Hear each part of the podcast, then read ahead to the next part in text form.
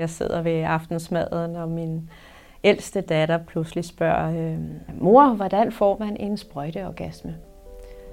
Hvor til min mand holder sig for ørerne og siger, åh ha, du skulle også have bedt din far om at holde sig for ørerne der.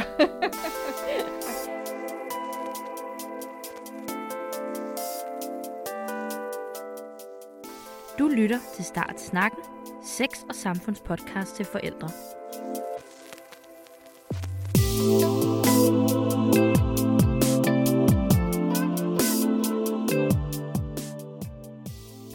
Mit navn er Emilie Håber, og det her er afsnit nummer 12 af Startsnakken.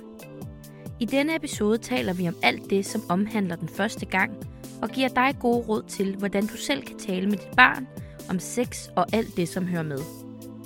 Jeg taler med Annette, som er mor til to piger på 12 og 15 år, og Jeppe Hall, som er faglig leder for Sex og Samfunds rådgivningstjenester, Sexlinjen og Privatsnak. Velkommen til Startsnakken.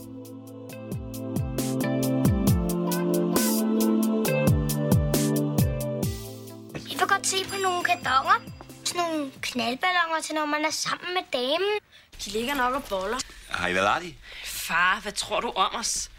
Nu skal vi tale om noget, som giver mange forældre sved på panden. Nemlig snakken om blomsten og bien, The Talk. Den første gang er noget, som fylder meget for unge mennesker, og den første sexoplevelse bliver både genstand for mange spørgsmål og bekymringer. Fik du fisse? Maybe lose your virginity? Man vil helst være den bedste, men det der med sex kommer jo desværre ikke med en manual. Det tager kun et minut. Det tror jeg simpelthen ikke på. Og det er faktisk også lidt følsomt at tale med nogen om, særligt hvis man nu er i tvivl, om man kan finde ud af det. It's a perfectly normal uh, thing, human nature at its best. Og hvad med prævention og sexsygdommen? Det er jo ikke lige noget, man kan snakke med sine forældre om. Eller hvad? De skal ikke have det på, men altså, de skal have det på sig. Jeg, skal, jeg er ligeglad hvor. Jeg har spurgt Annette, hvordan hun oplevede sin ældste datters seksuelle debut. Jeg øh, hedder Annette. Jeg er øh, mor til to piger på henholdsvis 15 og 12 år. Ja, den første gang er jo mange ting. Det er jo sommerfugle i maven, og det er nye fornemmelser og en masse ting, man ikke rigtig helt ved, hvad er og kan placere. Det er jo attraktion, det er måske den første kærlighed og alt det her, som man rigtig gerne vil opleve, men ikke helt ved, hvad er for noget. I flere år op til havde vi talt meget omkring kærlighed, om følelser, om hvordan unge mennesker normalvis bliver præsenteret for hele det her. Så det er kommet sådan lidt hen over nogle år. Så da hun fik sin, sådan har hun haft et par kærester, men da den første rigtige kom her for et halvt år siden, så kunne jeg jo godt mærke, at hun også var nået i en alder, hvor det bliver mere relevant, at der ikke er kun kys og kram og hold i hånd og sådan nogle ting mere. Annette var altså godt klar over, at hendes datter var klar til at have sin første gang. Men hvad er den første gang egentlig? Og kan det være flere ting? Jeg har spurgt Jeppe Hall fra Sex og Samfund. Jeg hedder Jeppe Hall. Jeg er national projektleder i Sex og Samfund og faglig leder for rådgivningen Sexlinjen for unge og privatsnak. Den første gang kan være mange forskellige ting. De fleste tænker på første gang som første gang, man har sex med en penis i en vagina eller en skede. Men første gang kan være meget andet end det. Altså, det kan jo være alt det, der leder op til det. En hel del unge har jo allerede haft noget andet sex med hinanden, før de måske har det første samleje. Og så er der dem, som måske ikke har et samleje en skede, men måske så har sex uden på skeden, eller ikke har en skede. Altså drenge, der debuterer med drenge for eksempel. Ikke? Så den sex første gang kan være første gang, at man rører ved en andens kønsdel. kan være første gang, man kysser med hinanden. Det kan også være første gang, man bare rører ved hinanden uden på tøjet. Så den første gang er jo et stort og bredt spektrum. Der er jo en masse uro i det i hvert fald, kan man sige. Altså, synes den anden godt om mig, for eksempel, kan man ligge og tænke. Det, jeg gør nu, er det godt nok? Er det det, den anden gerne vil have? Eller synes den anden, jeg er dum eller grim eller forkert nu? Ikke? Så der er, det, det er nogle af de parametre, som er på spil i hvert fald øh, på en første gang.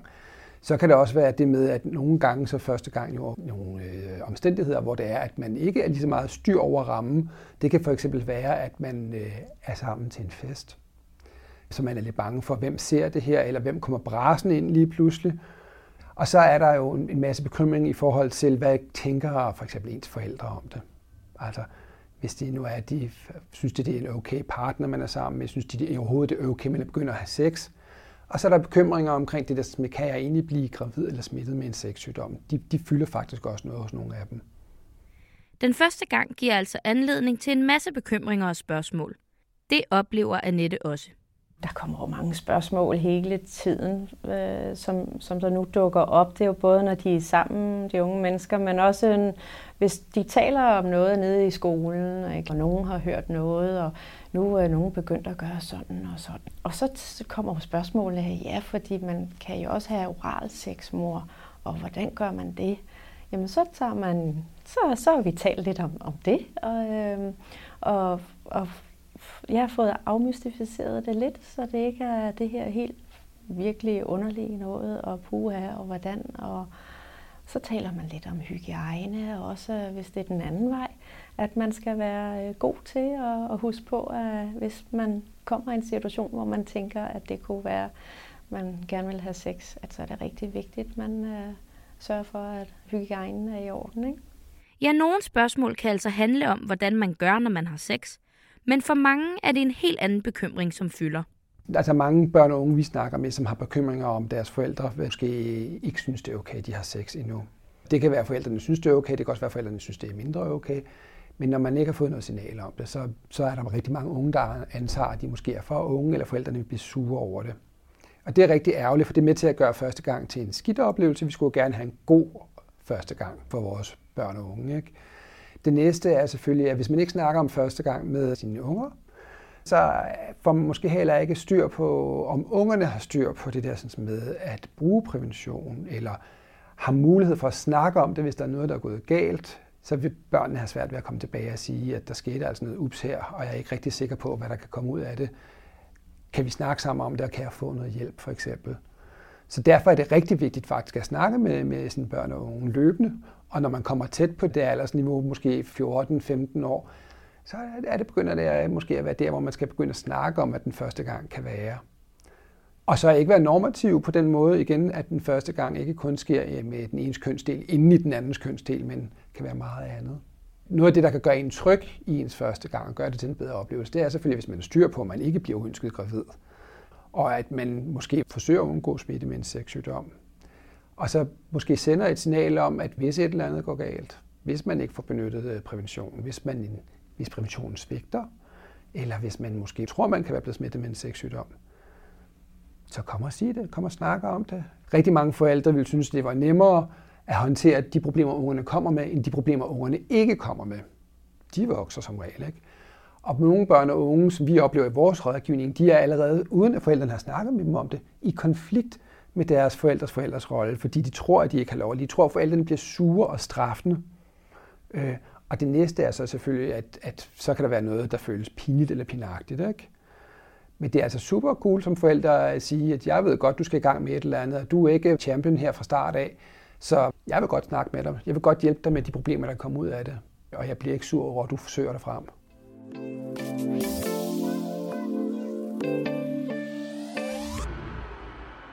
We all guys have sex. Oh, you've never tried it? I certainly have. Ja, men allerede inden det skulle ske, så noget bliver jo på en eller anden måde gerne planlagt, fordi situationen skal være der, og det skal være hyggeligt og rart. Det er jo også noget af det, jeg har forberedt hende på, at hun skal synes, det er hyggeligt og rart, og at hun selv kan mærke, at hun har virkelig lyst til det. Og som hun sagde, det behøver ikke at være noget, man bare skal, fordi at at man havde lyst til det og havde planlagt det, og når man så kommer i situationen, så virker det ikke rart alligevel. Så kan man bare sige, så tager vi det næste gang. Jeg er ikke helt klar endnu. Så jeg vidste jo egentlig godt, at det var der, det skulle ske, og de skulle være sammen en weekend, og hun kom også og sagde, jeg, jeg tror, vi, vi prøver noget mere denne her weekend og sådan noget. Og er du der, hvis der sker noget i løbet af aftenen, må jeg ringe til dig, mor, så vi lige kan tale om det. Så vi havde i forvejen jo talt om det, og også omkring, øh, sikker sex, om at man skal jo huske at bruge kondom, og man skal tage det øh, den tid, det tager, og bare nyde det stille og roligt, og der ikke er noget, man absolut skal nå. Så hun var velforberedt, og har op til da også været sammen med kæresten, hvor de egentlig bare har hygget sig, nusset og kælet for hinanden, som Det er et godt, øh, hvad skal man sige, en proces for dem at komme igennem begge to.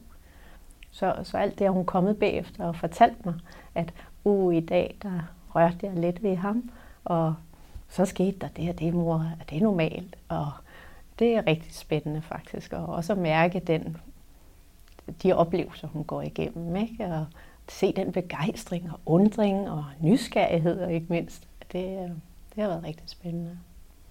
Det er altså vigtigt at tale med sit barn om sex og om den første gang. Men hvornår skal man så starte snakken? Den her snak skal man jo ikke starte, når man begynder, når man kommer op i et alderslag, hvor man tror, børnene er seksuelt aktive.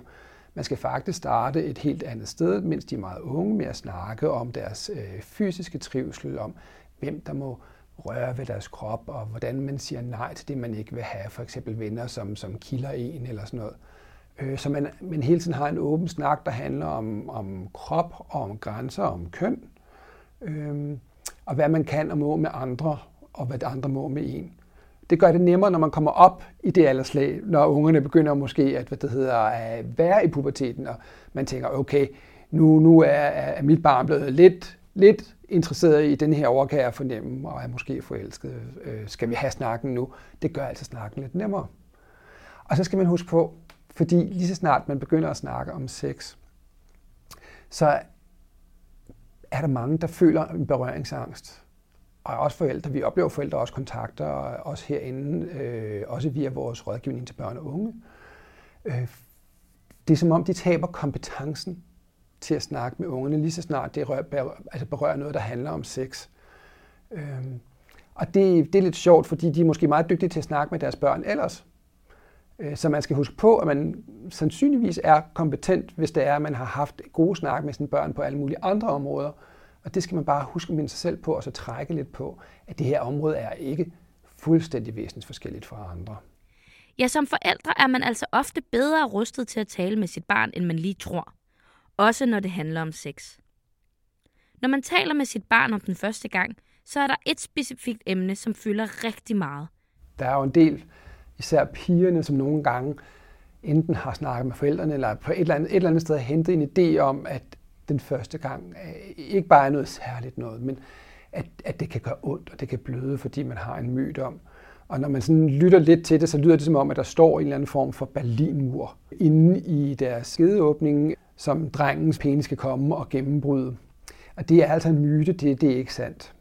Rent biologisk er det sådan, at de aller, aller, aller færreste har noget, som på en eller anden måde dækker for skedeindgangen. De fleste har bare sådan en fin lille krans, der følger med, med skedeåbningen hele vejen rundt, og det går der ikke hul på. Det kan, der kan godt komme en rift, hvis man er uheldig, men der kommer ikke nogen stor blødning, og, og det behøves ikke gøre ondt. Og når jeg siger, at det ikke behøves gøre ondt, så er det aldrig på grund af mødom i sig selv, det gør ondt stort set.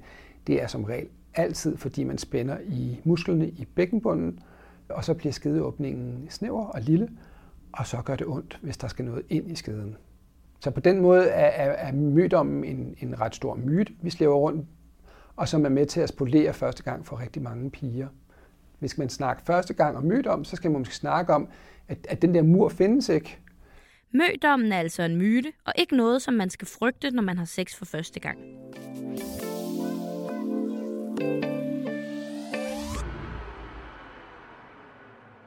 Jeg sidder ved aftensmaden, og min ældste datter pludselig spørger, øh, mor, må jeg spørge dig om noget? Og siger, ja, selvfølgelig så siger hun henvendt til sin lille søster, det kan godt være, at du lige skal holde dig for ørerne. Nå, og det er hun jo snart vant til, at der kan godt komme nogle emner, som hun måske ikke bør høre endnu.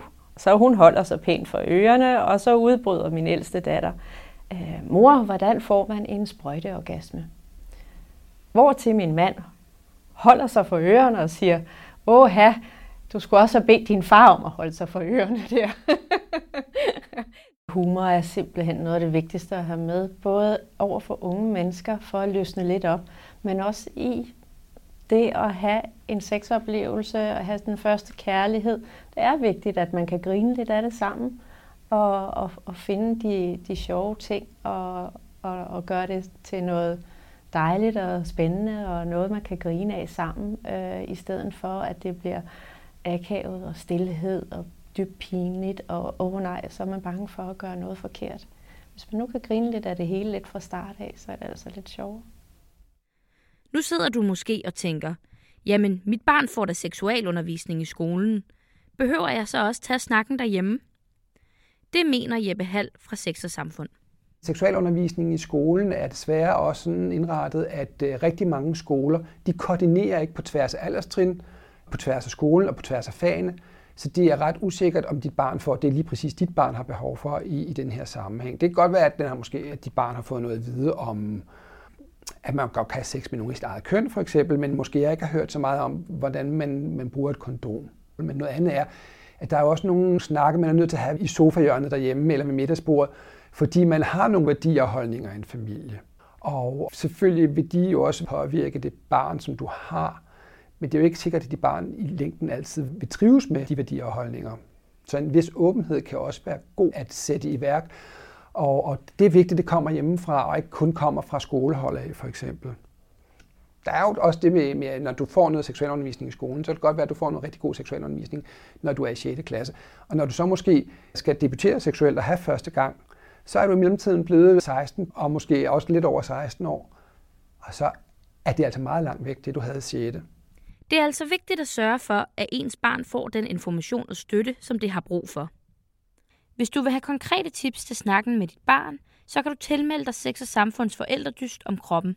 Her får du seks mails med konkrete tips og eksempler, så du kan være med til at give dit barn et sundt forhold til egen og andres kroppe. Tjek det ud på forældredysten.dk.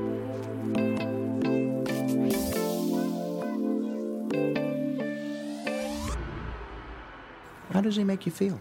Horny, like I want a bone. But but we can't be boning from sunrise to sunset there. Når man taler om sex med sit barn, så kan man hurtigt komme til kun at tale om prævention og sexsygdomme. Men faktisk er der en anden ting, som er helt essentielt for, at man får gode sexoplevelser. Og det er nemlig lysten. Jeg synes jo, det vigtigste det er faktisk at starte med at i tale sætte lysten. At det her det er noget, man gør, fordi man har lyst til det. Og hvordan får man en god gang? Altså, man, det gør man en god første gang, det gør man ved at have lyst. Vi har en, en, en gruppe af, af børn og unge, der spørger os en gang imellem omkring det her, sådan med, om man behøves være forelsket i den, man er første gang med. Der er andre, der også skriver og siger, at de helst vil mene, de er forelsket i. Der er så også nogen, der havde deres første gang, ikke fordi de havde lyst til det, men måske, måske fordi de var udsat for, for gruppepres, eller, eller havde sådan en flertalsmisforståelse om, at alle de andre havde prøvet noget, så man skulle helst ikke falde af ladet på vognen, men være med. Ikke? Men det er rigtig vigtigt, at man som forældre måske kan sige, at det er okay at have sin første gang, fordi at man føler lyst, men at man ikke behøver at være forelsket i den, man har sin første gang med. Mange har haft første gang, fordi de er forelsket i nogen, men der er også en gruppe, der ikke har. Og det er okay, så længe man har lyst til det, man laver. Og det kan være et rigtig godt signal for en forælder at sende os, øh, og måske også at kunne altså snakke med sine børn om, at, at når man nu ligger der og er i gang med noget, som måske skal være den første gang, og man så bliver nervøs eller bange, så har man altså ikke lovet noget, man ikke kan stoppe. Så man har lov til at sige nej tak for i dag, for i aften, og så må man bare udskyde den der første gang til en anden gang. Og så kan man måske, så i stedet for at føle sig som, som barn eller ung lidt, lidt, lidt skamfuld over det, så kan forældre måske sige, men der er andre ting, man så kan lave, når man ligger der, for det kan stadig være meget rart, ikke? Som forældre kan du altså godt være med til at sikre, at dit barn mærker efter og passer på sig selv, når de begynder at have sex. Og derfor er lyst rigtig vigtigt at tale om, så man også ved, hvornår man ikke har lyst.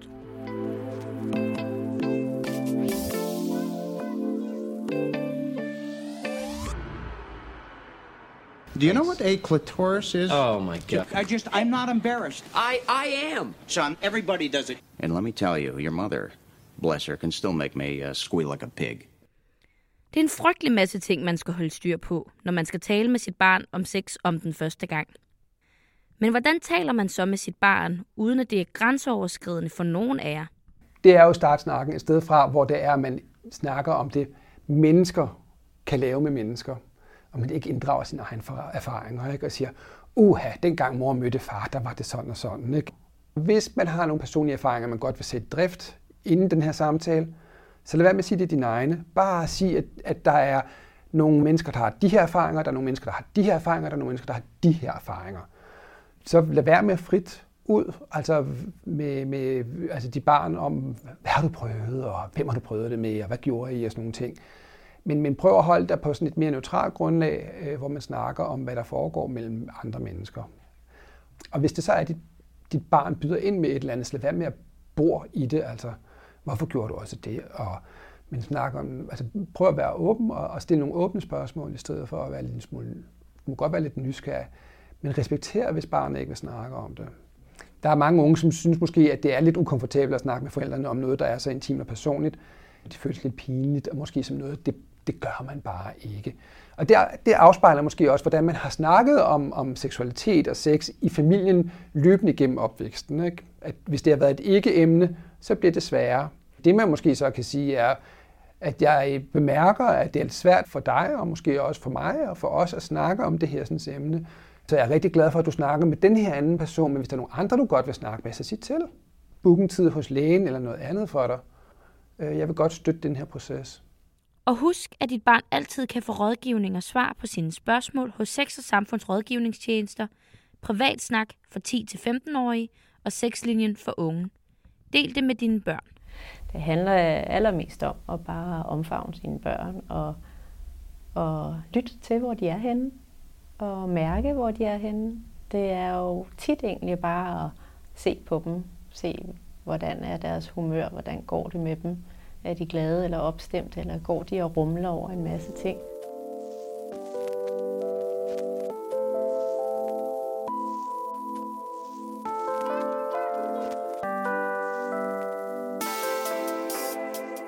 Den første gang er altså noget, som fylder meget for mange unge, og der er både mange spørgsmål og bekymringer knyttet til den første sexoplevelse. Og når man som forælder skal forberede sit barn bedst muligt, så er det vigtigt, at man midt i snakken om kondomer og sikker sex, også husker at snakke om lyst og alt det positive, som sex også er. Men trods de bedste intentioner, kan man jo alligevel blive pinlig, og det hele kan hurtigt blive lidt akavet. Her til slut har jeg spurgt Jeppe Hall, hvad der er det vigtigste at huske på, når man skal tale med sit barn om den første gang.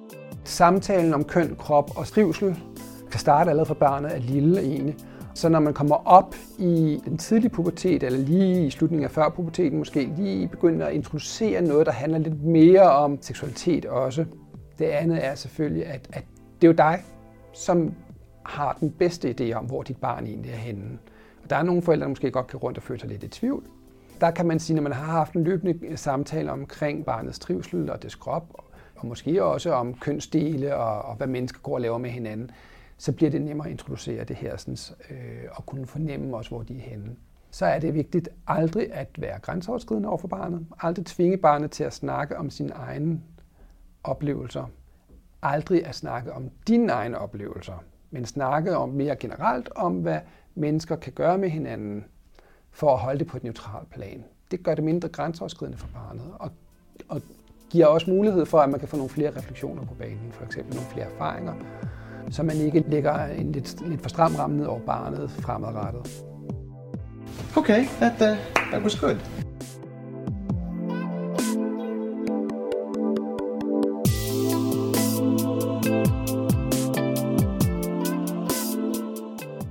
Du har lyttet til Start Snakken, sex- og samfundspodcast til forældre.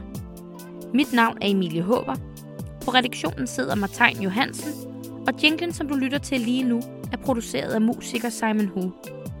Vi har i dette afsnit brugt klip fra filmene Kærlighed ved første hik, serien Sex Education, Kærestesorger og American Pie-filmene. Tak fordi du lyttede med.